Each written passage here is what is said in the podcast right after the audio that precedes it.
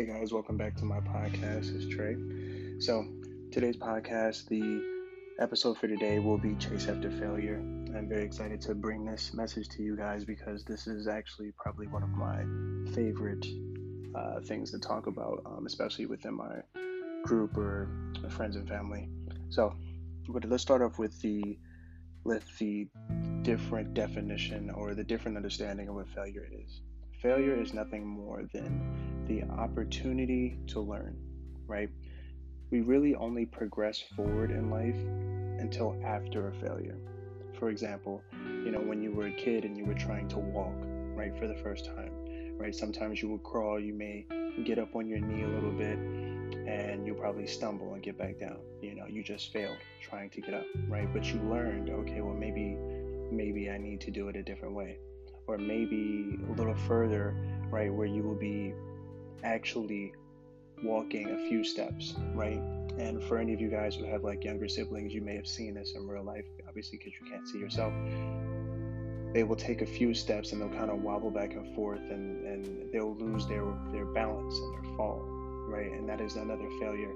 Failure is never really supposed to be taken as a negative thing, right? Failure is probably one of the most positive reinforcements to tell us that we are we are going towards the thing or we are in the direction of growth of growth at the end of the day. Failure will tell us that we are in the direction of growth. And it's when we choose to take failure and act and find the resources and knowledge needed to gain the experience and the knowledge and the muscle memory to be able to perform that task is when we actually grow and move forward. I can go on for days with examples from learning how to ride your bike to trying and open up your first bank account to whatever.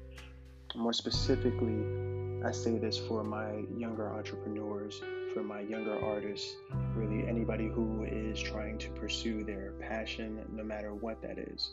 Everybody will fail at some point in time. And if you're not failing, you're not growing.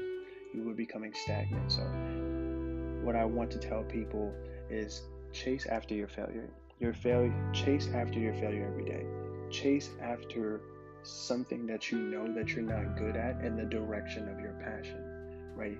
If you are an artist, specifically a drawer, and you want to be a, let's say, a portrait, uh, a portrait sketcher. I'm not sure specifically what they're called, right? But you want to sketch those portraits, and you're very used to working with people with narrow faces because that's just what you have around you because you may be using your friends and all your friends have narrow faces.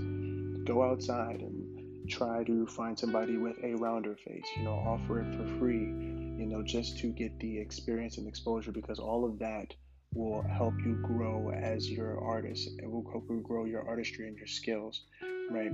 You can't stay put and stagnant with the same thing because you won't really be a versatile artist. You want to always you want to always grow. No matter no time in life will you ever need to stop learning, right? Learn life is always changing. Situations and circumstances are always changing, so you will always need to learn. So I would say wake up with the goal in mind to fail every single day and to rewire that in your brain as waking up every day to learn something that's my piece for today. I hope you guys have a good one. Um, if you guys want to reach out to me and talk to me, you can find me on Instagram, Twitter, um, and TikTok, all at uh, I am Trae Trae, I A M T R A E T R A E. And I am looking forward to talking to you guys and um, really just connecting. So have a good day, guys, and I will catch you in the next episode. Thank you.